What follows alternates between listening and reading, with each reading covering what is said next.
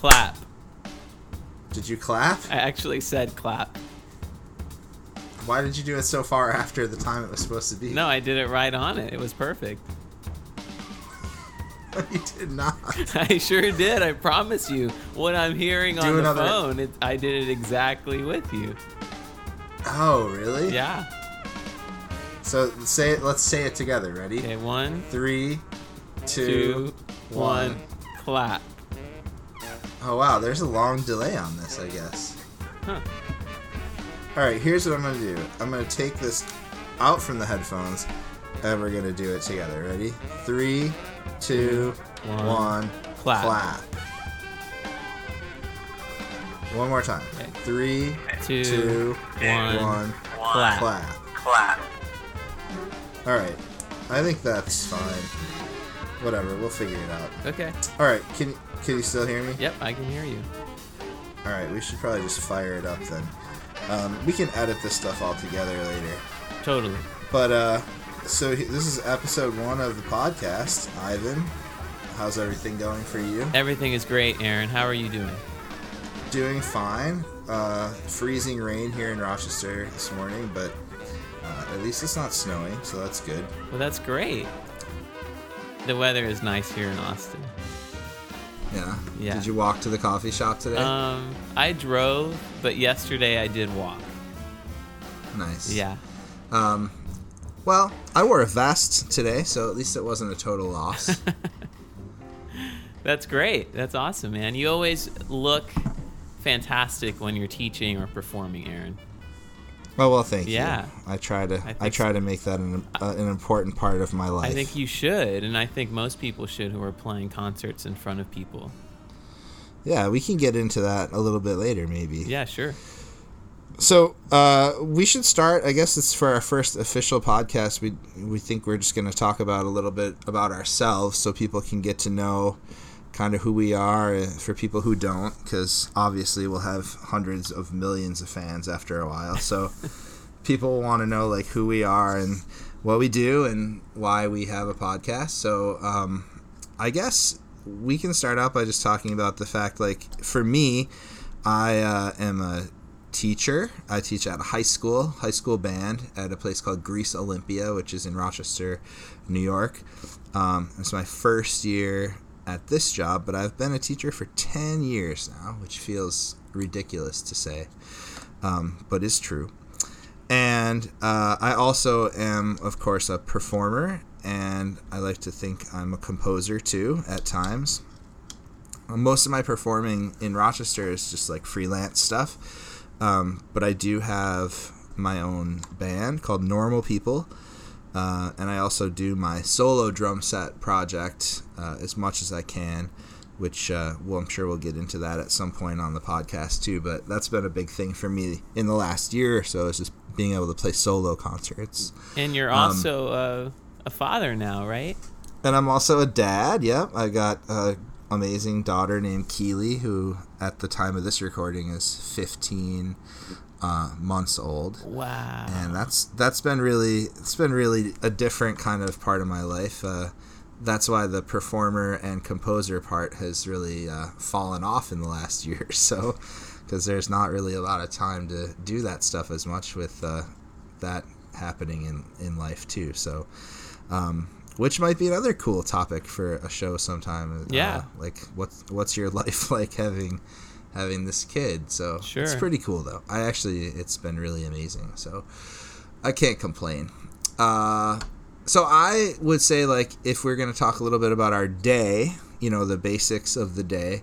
Um, my day starts really early, which I think is uh, probably the first big difference that you and I might have. um, I leave my house at seven and drive Keely to my my mo- my mother my mother and drive back to school. Uh, round trip that's about an hour. Um, and then I have a jazz ensemble, and I have two kind of like concert band, uh, band, band kind of groups that I teach during the day, and then a bunch of lessons to students. Um, and then there's always like tons of paperwork and other teacher type duties to take care of. Doing study hall, which I mostly forget every week to go to, but it's okay. Um, and then once school ends, you know, I think the the big part of of my performing thing that I'm dealing with right now is just like we're prepping for a concert on March second, uh, where normal people is going to play, and I'm going to play some solo stuff. So just like organizing rehearsals, um, you know, making sure everybody has what they need and knows where to go and all that stuff. Um, that's what I've been dealing with mostly lately.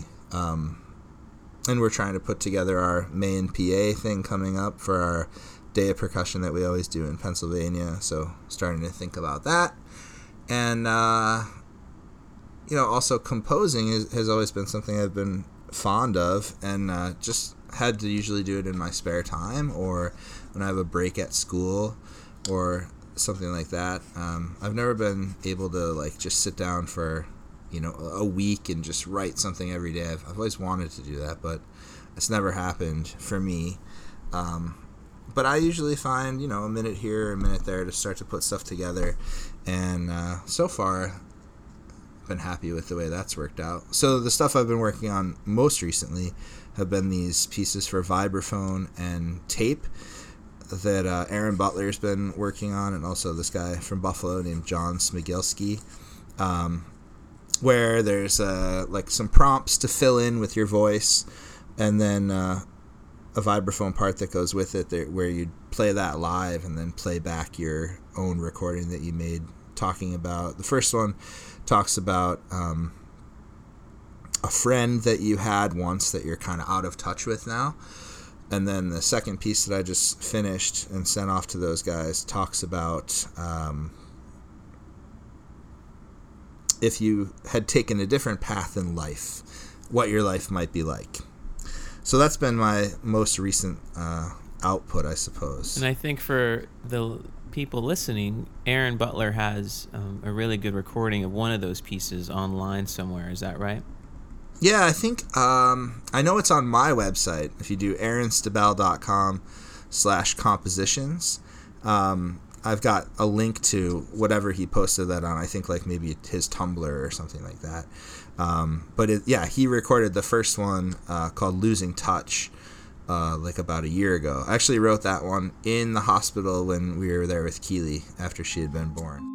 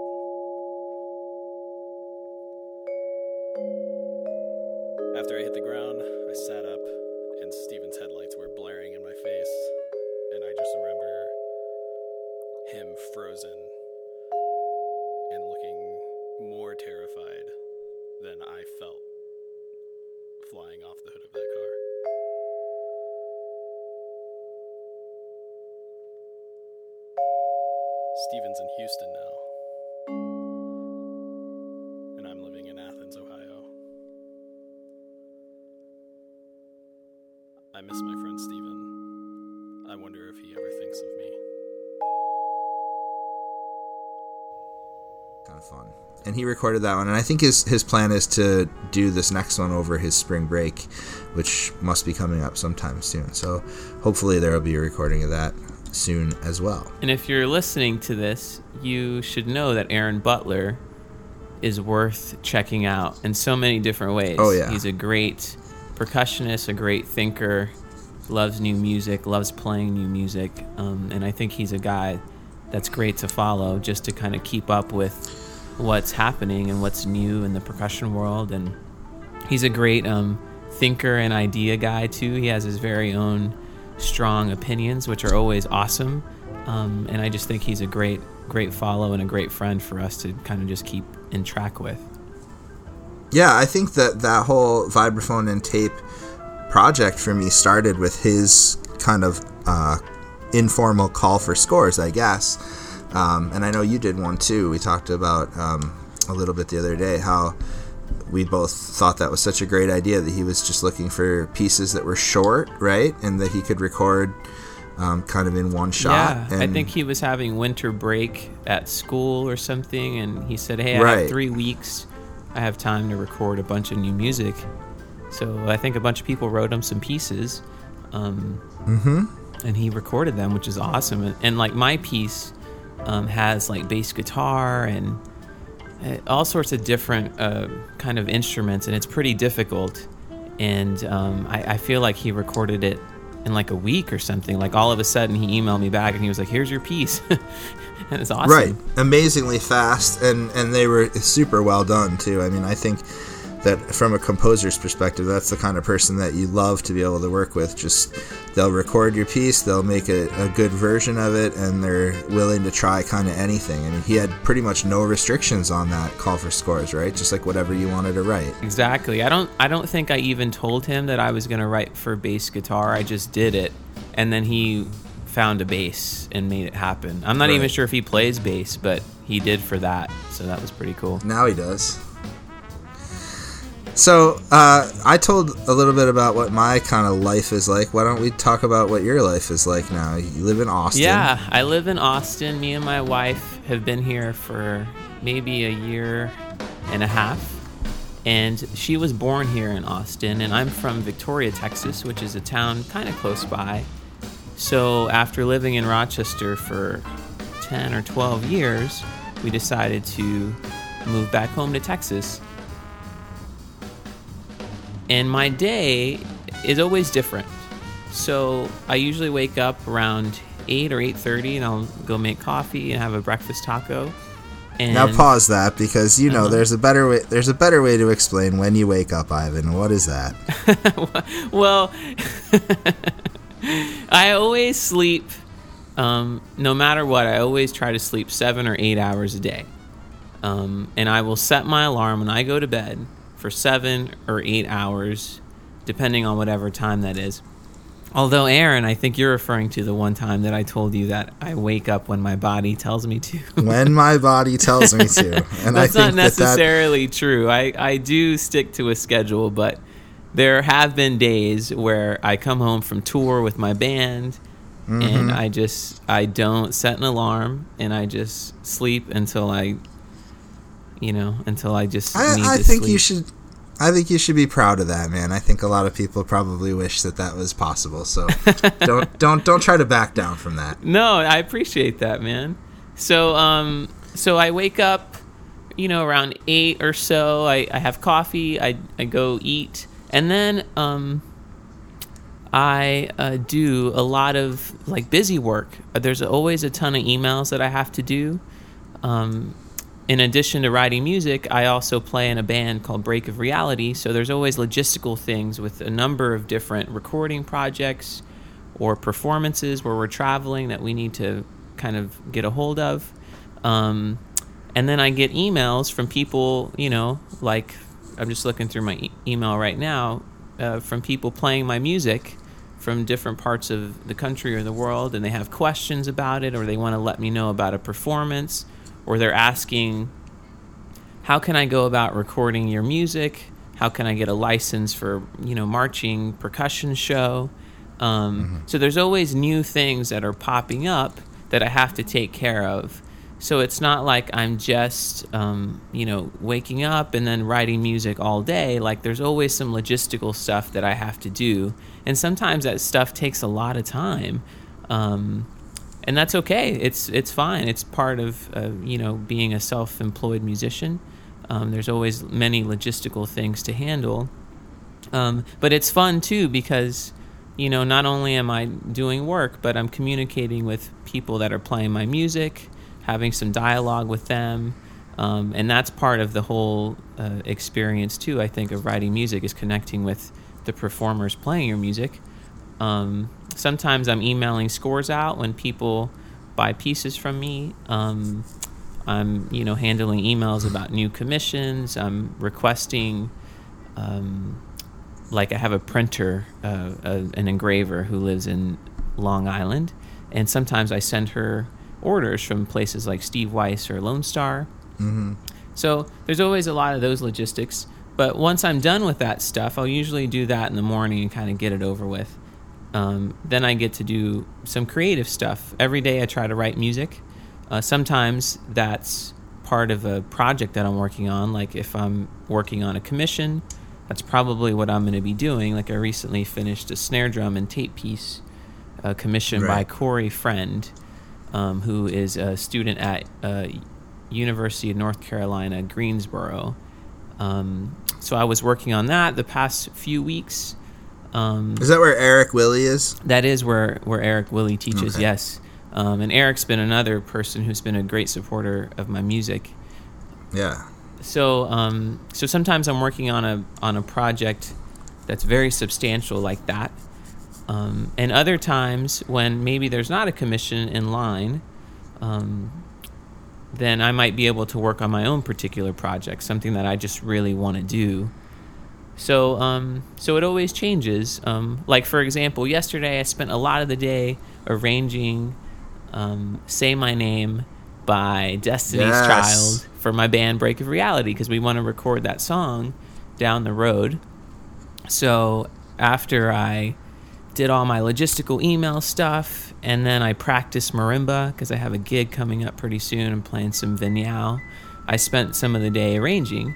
Um, so yeah, it's always different, I guess, man. There's not like a set schedule, and and I'm okay with that. I really like that. I like, you know, diving into new projects and being flexible and saying like, oh, I don't really, you know, maybe I don't feel like writing now, but maybe there's something else that I could do. Maybe I'll go practice, or maybe I'll go um, do other stuff. Like maybe I'll just go on my website and figure out how I can make it better.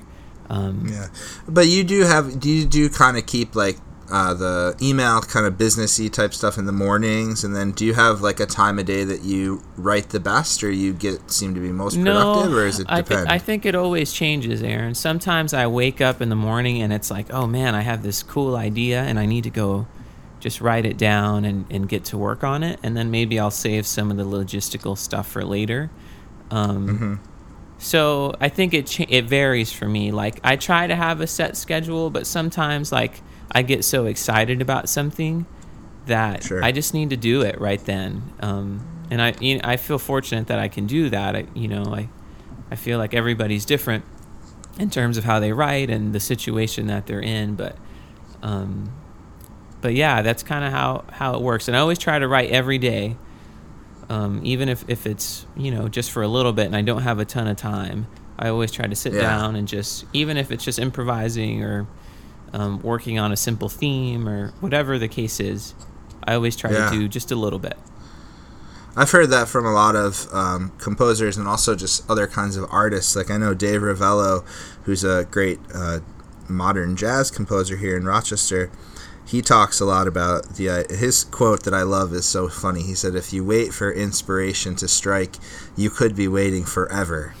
you know, and it's like it sounds like the darkest quote, but actually, I think what he's saying is if you don't try to write and actually be okay with making some mistakes and kind of finding your way, uh, you might not end up with uh, what you could end up with in the end. And, and so he's a big advocate for that sort of like always trying something, whether you think you're going to like it or not. And I remember he recommended uh, a book once too called uh, Bird by Bird. Have you ever heard of this? From No. Annie Lamott. Um, she's a great author, and her deal is um, she writes what she calls morning pages. So, like every morning, she wakes up and writes, I don't remember what it is, maybe like three pages, just about whatever she wants. And by the time she gets done with those pages, um, she's always found something interesting in what she wrote that she thinks she can go off of and, and make into a project. So, you know, that concept I don't think is a, a bad idea that you always try to get something down if you can. Yeah, Um, I think and I- that's true. And I, I think, you know, this is my job. this is how, Right. you know, I make income and this is how I support my family. So I need to treat it pretty seriously and I need to um, be fully kind of immersed in it and not, Mm-hmm. not take it for granted. And, you know, I, I, um, Do you ever find it? Do you ever find it hard to start? Like if there's a really good episode of Maury on or something, do you ever have a hard time resisting the urge to just watch to see who the father is, or are you usually inspired to honestly always man work? i i don't think i turn on the tv until like 8 p.m at night um Time for Spurs, right? yeah when the spurs come on or me and mandy have a show that we're watching. Um but i don't get distracted with stuff. Um i feel like there's always something to be doing whether it's music Right. related or whether it's just career stuff. Like for example aaron like sometimes i get in a place where i've written music and i practiced and maybe there wasn't a ton of email stuff to do and i have times to do stuff so Yeah. i'll i'll go through a little to-do list and just say what can i do today and like the other day i had that i had like an hour and a half of just time that i could have done whatever i wanted so i went on youtube and i started researching um, performances of my music so that i could um, start to send requests to get uh, concert programs so that i could submit Okay. to ascap um, Oh, nice. yeah. So I feel like there's always there's always things to do. Um, I know when I tell people that I compose music, they always think that I just sit around all day and write music, but it really is like you know a, a business too in terms of taking care of all of these different components of this job. It's not just one thing. Well, and I was reading um, this article. I don't know if you saw this or not yet, and we, we didn't have a chance to talk about it before, but um, that composer Georg Friedrich Haas. Have you seen this article in the New York Times about this guy? I saw that somebody posted it online. I just haven't yeah. read So it. like, so like, well, the, the basic idea. Uh, I know that they did a bunch of his music just recently at Eastman, and uh, I think there's a concert in New York of a lot of some of his stuff coming up. And the article is about how he's in like this really um, strict BDSM relationship with his wife, where he is like the dominant and she's the submissive.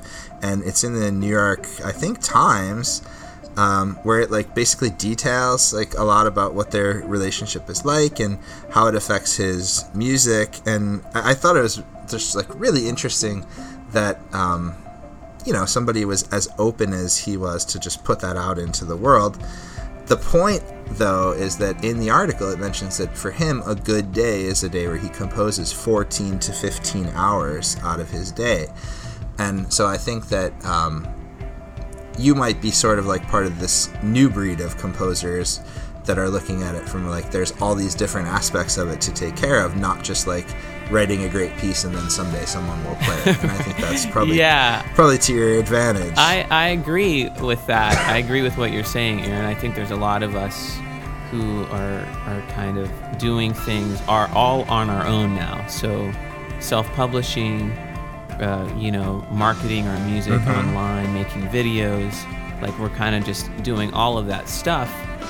And honestly, I don't I don't think I could write music for that long. I mean, that seems crazy in a in a right, day. and I just thought it was that just really stood out. I mean, of in this article where almost every sentence was completely astonishing, that stuck with me. Like, wow, 15 hours a day of of anything seems uh, really amazing, and maybe that's why he's one of the best, Yeah, uh, most I'm sure- known I'm sure composers right. on, in the world. But I mean, yeah, it's a great article though if you're interested in anything uh, of the things that we just mentioned. Yeah, So I'll check it out. check that hey, out. Hey, Aaron, speaking Um, of uh, the music world, really quick, Yeah. um, I saw on Facebook that John H. Beck from Eastman School of Music, my former teacher, Hmm. um, Right. is getting an honorary doctorate from Rowan. Is that right? Rowan University, Rowan College. Yeah, yeah. I think Rowan University Yeah, sounds right. To I me. think Dean Witten teaches out there. Um, Right. and that's pretty awesome. I love Mr. Beck. That's fantastic. yeah, I'm so excited. Absolutely. I mean, we you know we should say probably didn't really say that we both went to Eastman and we met at Eastman and um, went there for both undergrad and master's degrees, right? Mhm.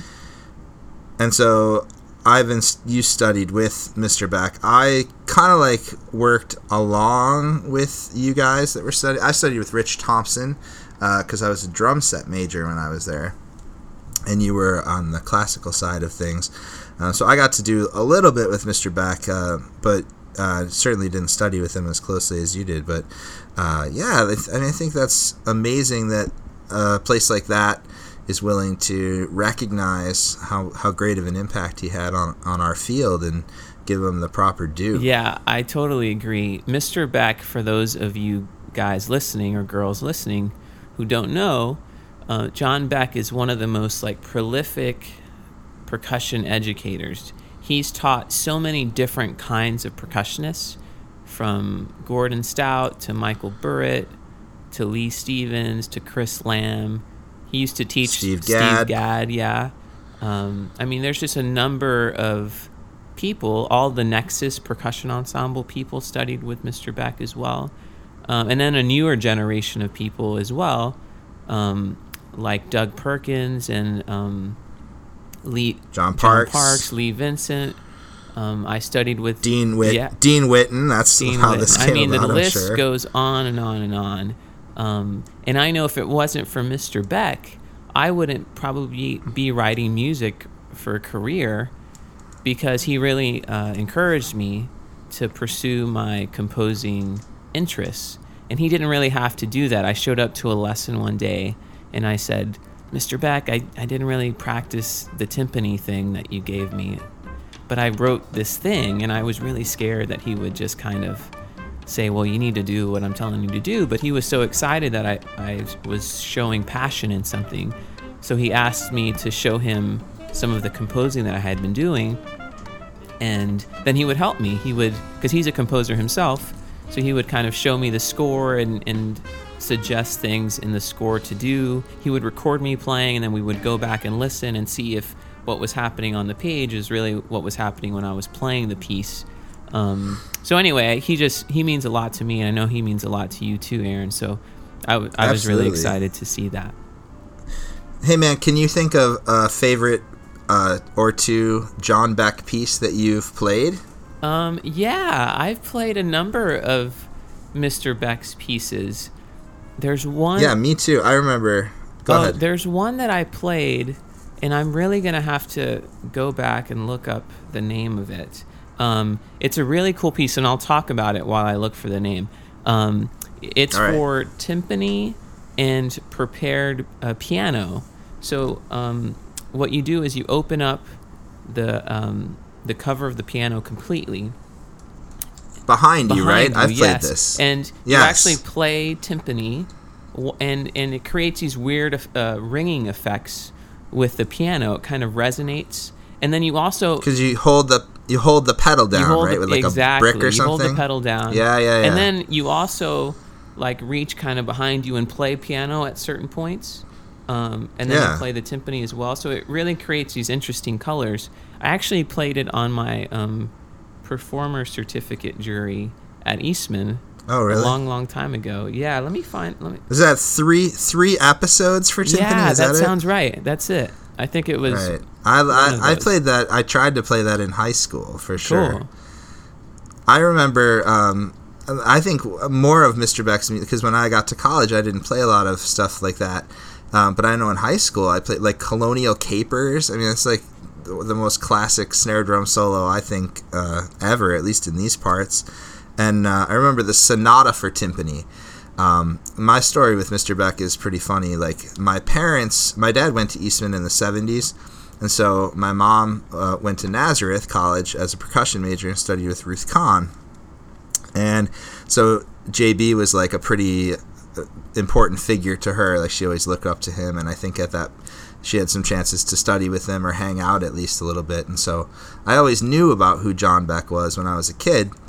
so when I came to Eastman, I thought I was going to audition on drum set, you know, because I was imp- applying to be a drum set major. But I didn't know, like, for whatever reason, I didn't get the message that I also had to play for Mr. Beck to do a music ed degree. So I, like, went into this audition and I was like, I don't have anything to play for you and I don't have any like mallets or and he like I was I couldn't have been really more embarrassed and what a terrible way to start my time at Eastman before it had even officially started. And so I remember like somebody had like a really amateur stick bag with like a pair of marimba mallets and like a pair of timpani mallets and um, I'll never forget, man. He made me feel so welcome, and I, you know, who am I? I'm just this like, you know, kid from Buffalo or whatever. I walked in the room and he said, "Oh, it's okay. You know, like, what can you play for me?" And I said, "I don't know. I like playing from Portraits in Rhythm." He goes, "Great. How about number one?" And he pulls Portraits in Rhythm out. so I played him number one on snare drum. Fine. You know, I guess it was okay. And then I had been doing this uh, Mayuzumi concerto for concertino for xylophone. So he said, "Yeah, sure, I know that." I, I, stupidly, I was like, "Have you ever heard of that?" He's, you know, here's John Beck like knows every piece on planet Earth and then some. So he's like, "Yeah, yeah, I think I remember that." So I played a little bit of that, and then uh, he said, "What about for timpani?" I said, "Yeah, I know this piece called Sonata for Timpani by John Beck." And I was like, wait a minute. He's like, yeah, I think I know that one too.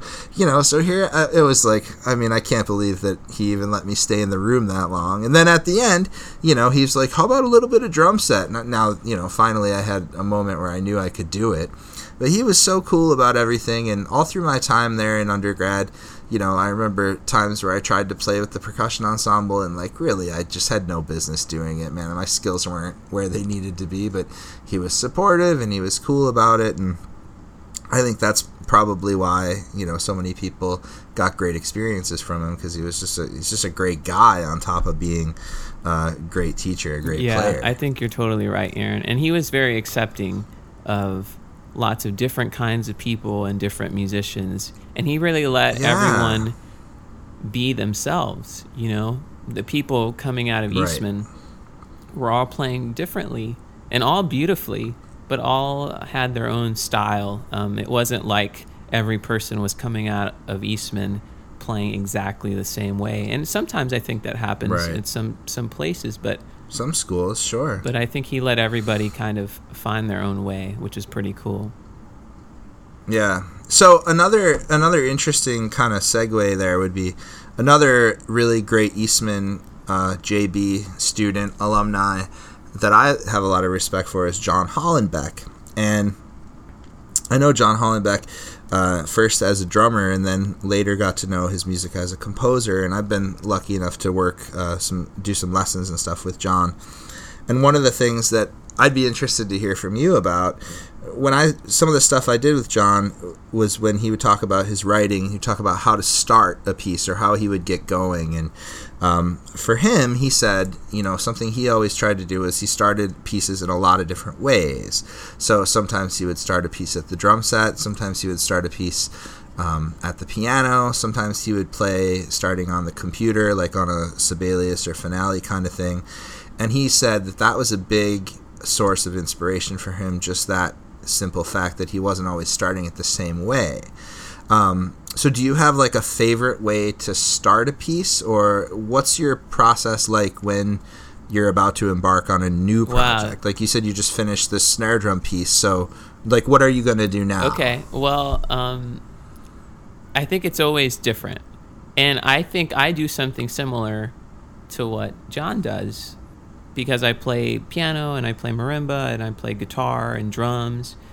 So I think he's right that you can definitely find inspiration starting on a number of different instruments. It's way different starting a piece on on a guitar than it is playing the marimba or on piano or with drum set. So I definitely do that a lot. Um, so I think each piece also like there's always like a particular uh, not always, but sometimes there's a particular person or concept in mind. So, for example, with this last snare drum piece, um, it's called Spur. Um, It's really in the language of um, Delécluse, who passed away last year, and he wrote you know such wonderful music for percussion, and particularly the twelve etudes for snare drum.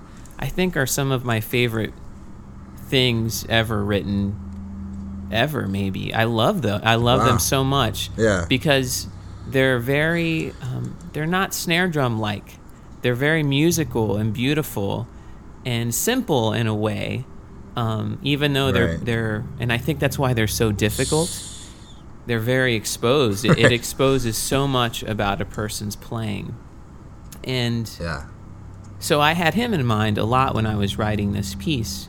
So it's sort of like a like paying homage to him, and I use a lot of similar like language that he would use when writing for snare drum. There's even a couple little snare drum quotes throughout the piece from Yeah. some of his pieces, um, and that was a lot of fun for me because his music is, I think, a lot different than my music. But I wanted to try to find a way to kind of put the two together, um, and that was And then and then you and then you added the tape aspect, right? So then what is that more like? Um, I haven't heard this new piece, but like more along the lines of when you wrote that heat stroke piece for me for drum set, where the the tape is like a modern sounding. yeah, thing? I would say so. I say I would say that the tape part is really like from my vantage point, and the snare Okay. drum writing is uh, from his vantage point. And then as the piece Oh, cool. develops, like I think it kind of progresses, and uh, my language kind of takes over um, a lot of the piece. But Right. I think um, towards the beginning and towards the end of the piece, there's this real like Delécluse feel. I feel like um, to the tune. yeah. Um, and there's one part in the piece, and I'm not sure it's going to stay in the score, but I kind of like it, where there the performer quotes some Delécluse um, passages from the 12 etudes, and um, the performer performs them with their eyes closed. Um, and that happens for about a minute. And the very last note of the song is my favorite ending of any Delécluse etude, and it's the ending of number one. I quote the very last measure, and on the very last note, the performer um, opens their eyes. And I feel like for me, it was just a meditative kind of quality, Yeah. I think, to, to kind of just contemplate and think about what um, he's done for our percussion community. And I feel like that little extra element might um, show an audience how special those little moments are, you know? Yeah, that's awesome, man. I can't wait to so I can't wait to hear it, and that, that's going to get premiered at um, UN UNCG, C- yeah. Corey Friend is at, that's going to happen there. Yes. Um, and he's actually, I think he's recording a number of different pieces tomorrow, and and he's going to record Oh, okay. this one as well, which is really exciting. So we might have a recording out sooner than sooner than I was Oh, great. expecting. That's great. You know, that's when you talked about that, how you you use the Delécluse stuff as sort of a inspiration, but then through your lens. I, I think that when I write music, that's really a, a technique I use a ton. Um, especially when I write stuff for like my, uh, I guess you would call them jazz type groups, but they're, I mean, they're, it's really modern kind of avant-garde stuff. But, um, you know, when you, when we have an idea of, like you say, this reminds me of Delécluse, or this reminds me of Hank Mobley, or whatever, you know, insert whatever you're talking about there. It's amazing to think about how like that might not remind somebody else of Delécluse, but it doesn't matter because it got you to where you wanted to be in terms of your your piece that you wrote. I think that that's really fun for me, like to see whether anybody. I mean, obviously you made this one like dedicated to Delécluse, but if you didn't, like how many people would have caught Yeah. that, or how many people would have just thought like, "Wow, Trevino's a genius. This is so cool. This feels great on snare drum." You know, that's something I think about a lot when I'm writing. I'll say like, "Okay, I want this to remind me of." Um, you know, uh, I wrote this piece called "Visit," and it was about a song cycle. So it it had kind of a story that went through the twelve tunes uh, about a relationship that I was in a long time ago, and I was thinking like, okay, this particular piece really reminds me of this part of Boston where we had uh, a time, or this piece really reminds me of riding the subway. Um, but then you know maybe the next person that hears it doesn't hear that at all. They hear something Right. different.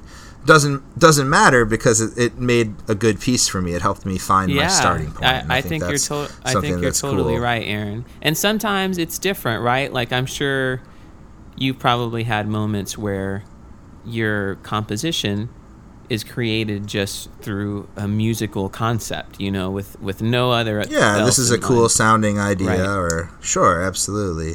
Um, I mean, I think when I do these, um, when I've been doing these vibraphone things, it's just I'll, I'll try. I think both times uh, it's been different because even though they're the same kind of pieces, like one time, like I said, I was in a hospital room writing it, and the second time I was here at school and I was able to actually be on an instrument. And I think the two times uh, really were different in, in the way that I started the piece, but still they were the same kind of series of piece. So definitely uh, different ways can get us to different places. And and you know one more thought on this tangent here. Uh, I've heard you several times do like your little composition talk, you know, where you've introduced people who maybe haven't written anything, and we might have some people listening who haven't written anything but want to. And I love your idea about how it can start with just like one note and then two notes, and then I mean that's what it is, right? But I think that's such a cool idea. Maybe you can do like the Reader's Digest version of that. Um, Yeah, I would love to. deal. So, I think a piece can be born from from anything, and I think a lot of times people think that composing has to be this super intellectual, you know, Beethoven kind of concept, where maybe it can be something that um, grows from knowing very little about it. So I always recommend that people start with maybe one note or just one simple thematic idea, and then maybe adding one thing to that, whether it's an extra note or maybe an extra rhythm. Um, maybe you, you explore range or contrast to develop your simple theme. Um, but I know for me, even today, I write thematically a lot.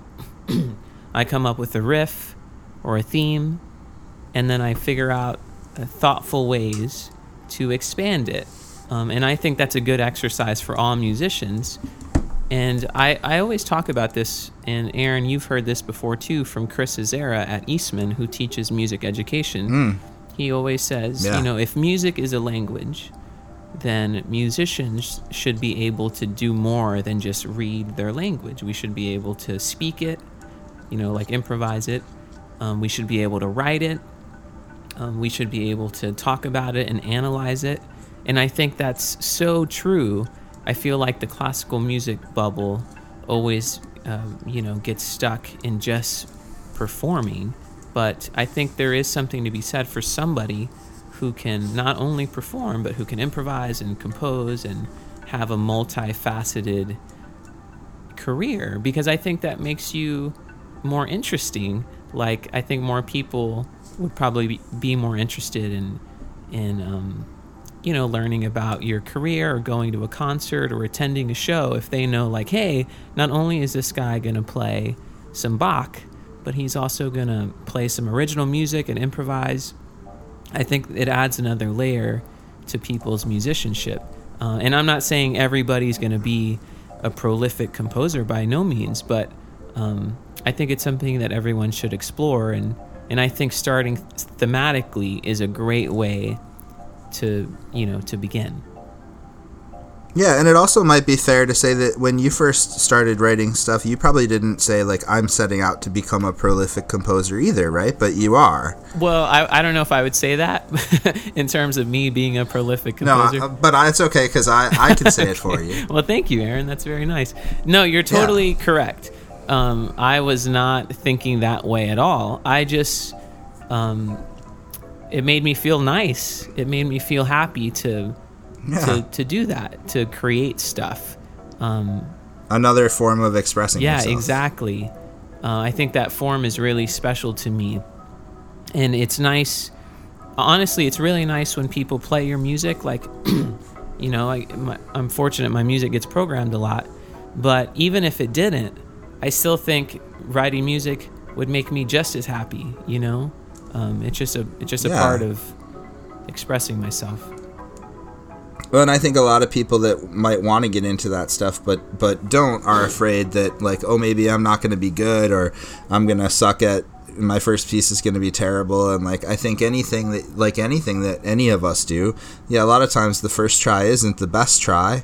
Um, but after some practice and doing it a bunch, you, you have a definitely a chance to develop That- that's that exactly skill. So, right, Aaron. Just like anything else, man. Like Yeah. drum set, marimba playing. The first time I played marimba, I did not sound great, you know, but I spent more time doing it, and it's gotten better. Yeah, exactly, exactly. Well, that's great, man. I think this is uh, probably a good place to wrap up for our first uh, first cast. Okay, Um, Aaron, next time, really you know, in a future really time, quick, though. Aaron. Sorry. Um, Oh yeah, yeah, yeah. So I know we want to try to do a really quick segment every week, like what bo- what Oh, yeah, bothered we us this do. week, and then what made us happy this week.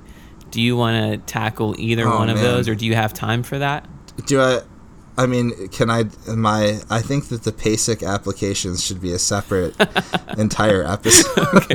I, I, but no, I can. I can. I, yeah. Well, something that made me lose my mind this week um, is that I'm on the uh, drum set committee of Percussive Arts Society, and um, one of our, like, really kind of our only job on that committee seems to be that we evaluate the applications for people who are applying to give workshops at PASIC at the international For drum conference. set, right? and for drum set yes. And so the, like when i joined the committee my whole reasoning behind it was that drum set sometimes feels like the dumb friend.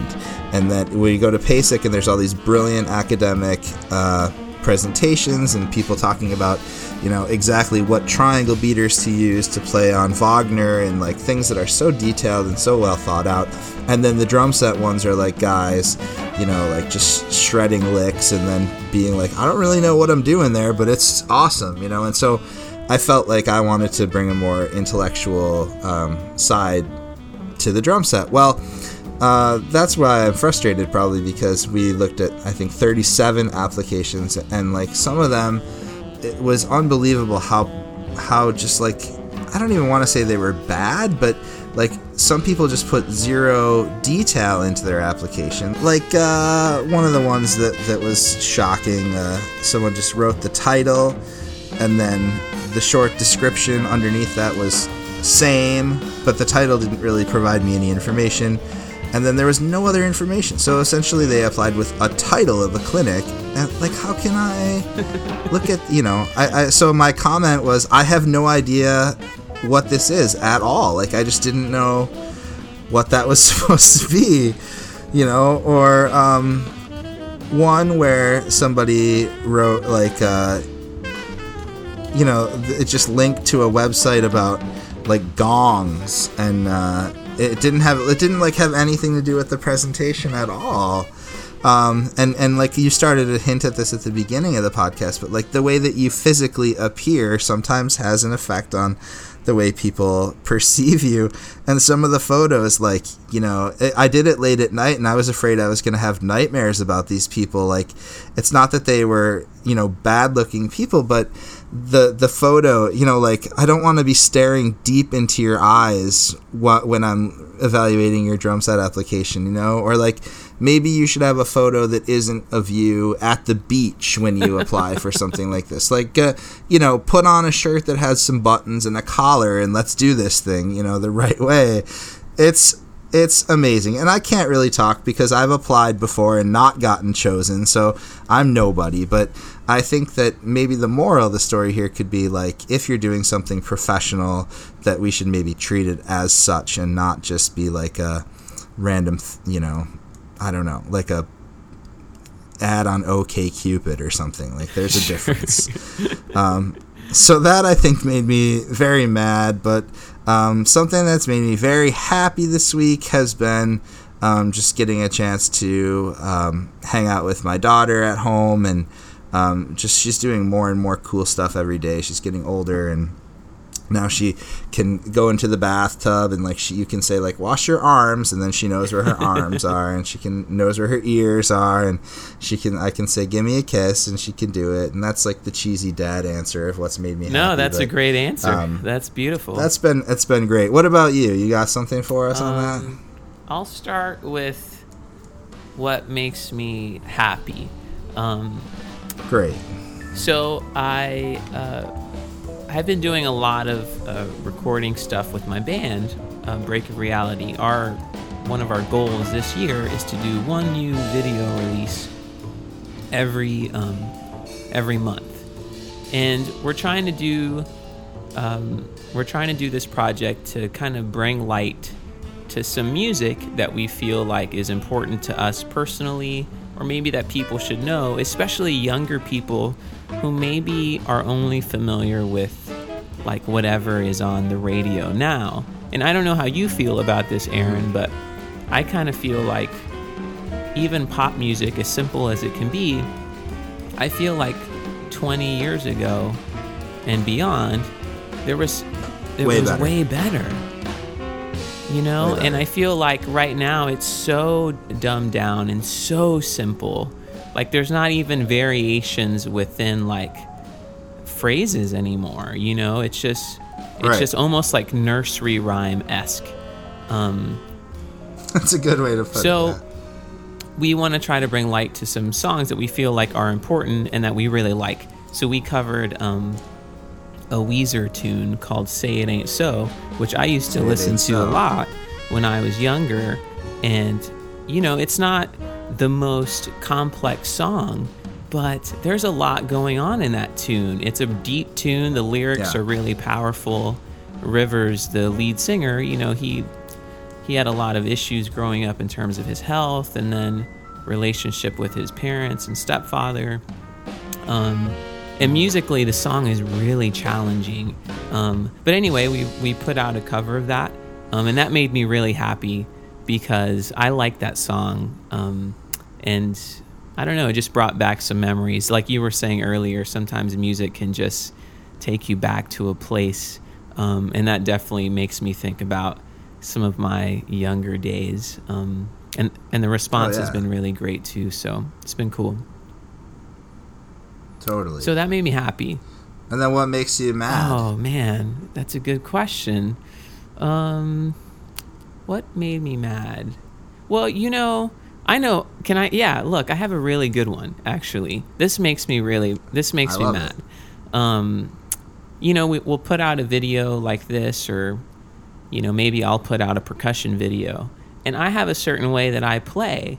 Um, when I get in front of an instrument and I start to perform, you know, I sort of uh, I don't zone out, but I get into a zone, you know, and and I think you do too, Aaron. You know, and and you and I both. I think when we play, we have many different facial expressions that we probably don't even realize we're doing, you know. But anyway, there's people on the internet that will go online, maybe on on this video or maybe even by somebody else. And I guess this is just about like internet trolls in general. But they just, you know, they'll they'll say some crazy stuff and they'll- they'll, you know they always have to be so negative oh why does why does the hispanic guy look like he's on drugs or, or yeah Did like all say that sorts on of crazy videos? stuff Oh I know, God. and I feel like um, I'm not going to change the way I play. I don't even know what I'm doing when I'm playing, and you know all the the different facial expressions I have. But um, I will say that you know, it. I mean, I, I shrug that stuff off, but it bothers me the most when I see it about other people. Like my buddy Evan Chapman recently put out um, a new video of Teague playing, and Vic Firth put it out, and it's it's awesome. It's great. And if you go through the YouTube comments and it's like, oh, this song is so boring or it's too repetitive and blah blah blah, it's like the culture we live in where you know negativity is so rampant and so immediate. Like i i, I bet you Yeah. the people commenting on evan's video didn't even watch the whole tune. They probably listened to like 10 seconds and then immediately they're there you know? It's like we have no yeah, I don't know. I just feel like Well, and it's and it's anonymous too, and that's what makes it worse. Like we we have that at school, like kids doing cyberbullying and stuff, because you, you would never say something like that to your Right. face. Nobody would come up to you at a concert and be like, "Dude, you're Hispanic. Are you on drugs?" But since they can type it into their computer or phone and then never have to deal with it, it's way easier. I mean, that's that's I think the even more common thing, which is i i- it's crazy, but that's kind of like where we are right now. and and I'm totally stuff, for I'm it- totally for you don't have to have I'm it totally for people for having their own opinion about things. Um, you know that's great, but I feel like it, it's gotten to a point Yeah. where people are so negative, and that's one thing I really like about our like classical percussion community. For the most part, everybody's super positive and um, supportive. You know, supportive. Yeah. um, and I think sometimes like like this Vic Firth video gets out to an audience that is beyond our classical normal community, you know? And that, I think that's when people Yeah, yeah, start yeah. to I think we're really lucky as a community and I don't think that the comments on Evan's video represent really our percussion community. I think it represents some of the stuff going on outside of it. Actually, that was me. Actually, that was me that made that comment. but- uh, no, I'm just kidding. It wasn't. All right. Well, we'll we'll we'll have to touch on some of this stuff more in the future too. But this has been a good first episode, my friend. And uh, to everybody out there listening, uh, we'll only get better at this. So keep yeah, thank you so much for listening. Aaron, it's great to talk with you, man, as always. You too, bro. All right, we'll catch up soon. Yeah. Sounds great. Hi to the fam, okay? All right. You too. All right, internet. Until next time. See you later.